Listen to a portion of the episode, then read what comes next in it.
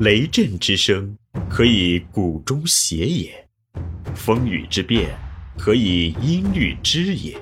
玄于与叹而知造湿之气，以小明大。欢迎继续收听玄宇文化独家出品的《幼儿园有效管理》，作者闫水金。第八十七集：幼儿园教育与管理。七、教育工作的管理。教育工作的管理也是幼儿园管理的重要组成部分。作为园所管理者，应该以教育工作的管理为中心，以建立教育工作的管理系统为重点，以确保教育工作的有序开展。一、教育工作管理的基本环节。园所的教育工作管理，就其内容来说，有许多方面。例如，教育工作的制度管理、教育活动的管理、课程设置的管理、教育资料的管理、教师的管理、儿童的管理、家长工作的管理等。但是，从教育工作管理的基本环节来看，管理者主要可通过教务工作的管理、教育活动的管理。和教研工作的管理三个基本环节，来带动其他具体工作的管理。一、教务工作的管理。幼儿园的教务工作的管理，主要是指对幼儿园基础性的教育事务所进行的常规管理工作。虽然都是一些比较具体琐碎的工作，它却是教育工作管理的重要基础。它主要包括招生、编班、一日作息制度的编制、活动室的管理。学具教具的购置与管理，教育设施的购置与规范化管理，教育资料与档案室的管理等基本内容，管理者应该重视这些工作的管理，特别是分管教育工作的管理者，尤其要按照教育的规律、儿童的发展特点和教育需要，扎扎实实的抓好每一个环节的管理工作，因为这些工作的管理质量会直接影响到整个幼儿园的教育质量。一招生与编班工作的管理，招生与编班是园所教育管理的起始环节和基础工作。随着学前教育的改革与发展，招生与编班工作的观念与实践也发生了较大的变化。尤其是在进入市场经济以后，园所的招生与编班工作也受到不同程度的影响。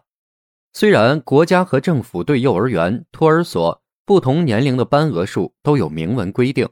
但是，由于园所管理者往往更多的考虑经济效益或者其他种种原因，而不顾政策的规定，大幅度的超额招生，从而造成原本就不宽敞的空间变得更为拥挤，并给日常教育带来了众多的问题和隐患。所以，管理者在招生与编班工作中，一定要自觉地确立法治意识，严格按照国家和政府所规定的限额进行招生与编班工作。以确保儿童与家长的合法权益。招生是一项政策性比较强的工作，作为法人代表的原所长应该自觉遵纪守法，不仅在招生的数量上要做到不超额，招生的方式上做到不考试，而且在招生的对象、地区以及收费等方面，都应该按照政策法规慎重对待。编班主要包括儿童编班和员工编班两个方面的工作。儿童编班大致有两种方式，一种是以年龄编班，对三岁以上的儿童，一般是以一岁为限编班；二岁以下的儿童，一般是以半岁为限编班。如果儿童人数较多，则可编成同年龄的平行班。另一种是混龄编班，将不同年龄的儿童编在同一个班中。这两种编班形式各有利弊，国内外的幼儿园、托儿所都普遍运用这两种编班方式。有的在同一园所内同时运用两种编班方式，有的在同一园所交替使用两种不同的编班方式。总之，通过不同的编班形式，尽量克服单一编班形式的不足。编班作为一种教育形式，是为教育服务的，所以管理者应该根据园所环境、教育模式、儿童人数等实际情况和教育需要，选择适当的编班方式。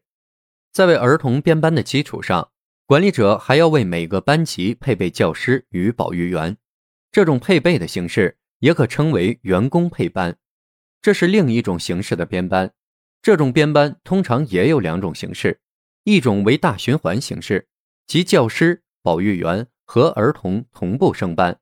从儿童入园一直到离园都由同一批员工负责；另一种是小循环形式，即教师、保育员固定在一个年龄班，他们与儿童不同步升班。这两种形式各有特点，在编班过程中要注意克服固定的编班模式，要根据儿童的年龄特点和教师的带班特点以及教育需要来选择编班形式。这里是玄宇文化幼儿园有效管理，感谢您的收听。思而变，知而行，以小明大，可知天下。